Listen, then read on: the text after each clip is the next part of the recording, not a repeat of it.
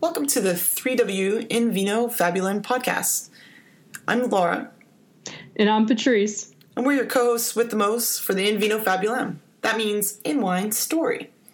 We think there's a number of tales to be shared about women and wine, and this is a space to offer a narrative and a chat, perhaps about both. Welcome to the latest. Today we're excited to chat with you because it's International Women's Day. Woo woo! Hashtag IWD 2018. Yes, and I, I was super excited today when I was scanning Twitter and saw the hashtag because I didn't know until I remember until then that it was International Women's Day. But it reminded me to thank all the wonderful and amazing men and women who have provided so much care and support.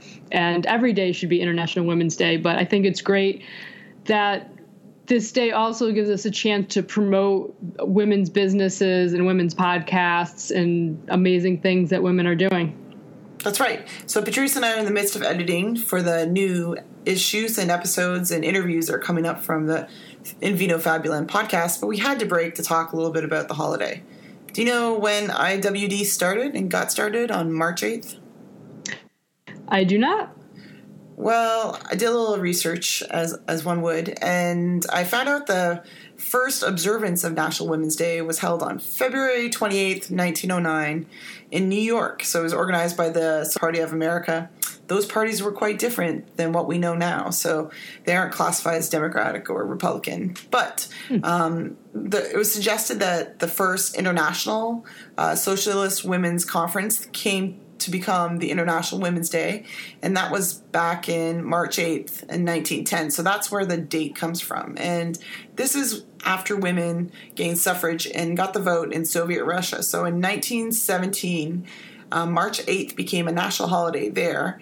And it's surprising to know that we learned from the Russians that we decide to celebrate the same movement and um, share it all around the world. So internationally, women have been, yeah, you're right, tweeting it out. So I was first uh, following the tweets. Uh, my friends in Melbourne were tweeting about it and sharing their love for women and all the good things and great things that we do to support one another. So thank you for those tweets and all the hashtags. That's so interesting. I didn't realize that it went back that far, or that that was the, or that that was even the origin of it. So that's that's really interesting.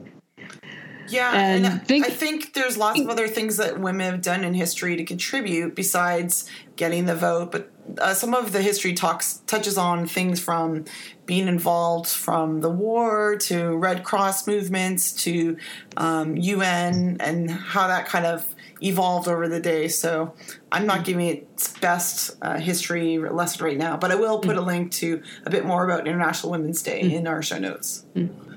And I feel like this year it's especially exciting to celebrate it because if we look back to when International Women's Day started to what's changed since then, sometimes it feels like very little has changed.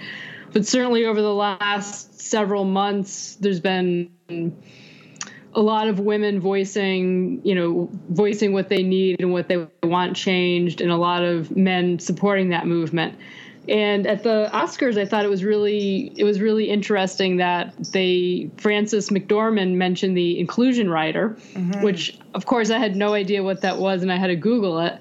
And that's something that can be put into a contract for a movie, so that a, a certain percentage of um, people involved, either cast members or staff, have to be it has to be diverse. And wouldn't that be interesting to have a, an inclusion rider in boards or uh, in offices and businesses? And I can just imagine all sorts of places that it might make a difference. Absolutely, and it's something that it was really important, I think, for her to address. So I'm glad you brought that out, and we'll put a link if uh, if some of you didn't get to watch that, but just a recap of it. And I think I think we are seeing a change. So last year we had the biggest women's march and the theme for Women's Day, the official UN theme was Women in the Changing World, Planet 50 50 by 2030. This year's theme is time is now.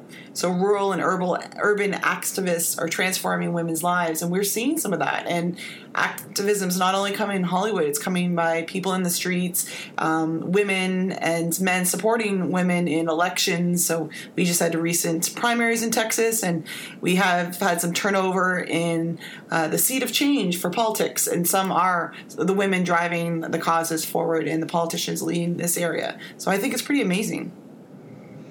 That's great. That's great. And I think that since wine is our theme, that we should at least mention uh, that uh, in the show notes there will be a link to wines of the week, ten bottles from female winemakers for International Women's Day, and I'm certainly going to see if I can spec some of those out and try them and support my fellow female winemakers that's awesome. I am looking forward to that because I think we do have some phenomenal winemakers out there that are women.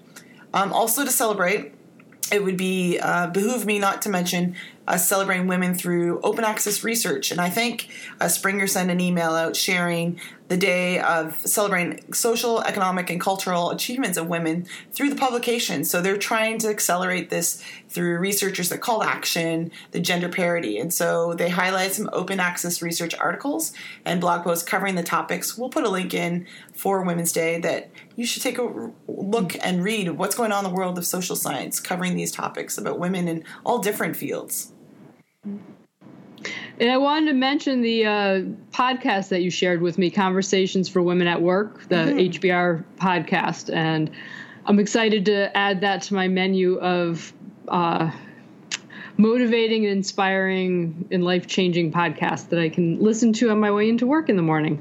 Absolutely. And it's interesting. So one of the first podcasts I listened to of that series was about meetings and it, it had some items about women, but it really actually had a good message I shared with one of my classes just about how we can be more thoughtful in meetings and how people might mm-hmm. show up in meetings and spaces. So um, some other topics that they're covering are uh, when different couple or partners go to work and the expectation for sharing financial management in the house to um, what is, happens when Me Too shows up to the office. So I look mm. Forward to listening to more and they're pretty fascinating and kind of behind the scenes uh, things we don't really talk about as women in the work. So I definitely recommend to check it out. That's great. I look forward to it. Well, we have many women in our life and um, men who support women that we are really grateful for. And we just want to say big hugs and digital love to those of you who listen and those of you who show up, be, speak up, amplify, and, you know, share our message and share and love one another. So thank you so much.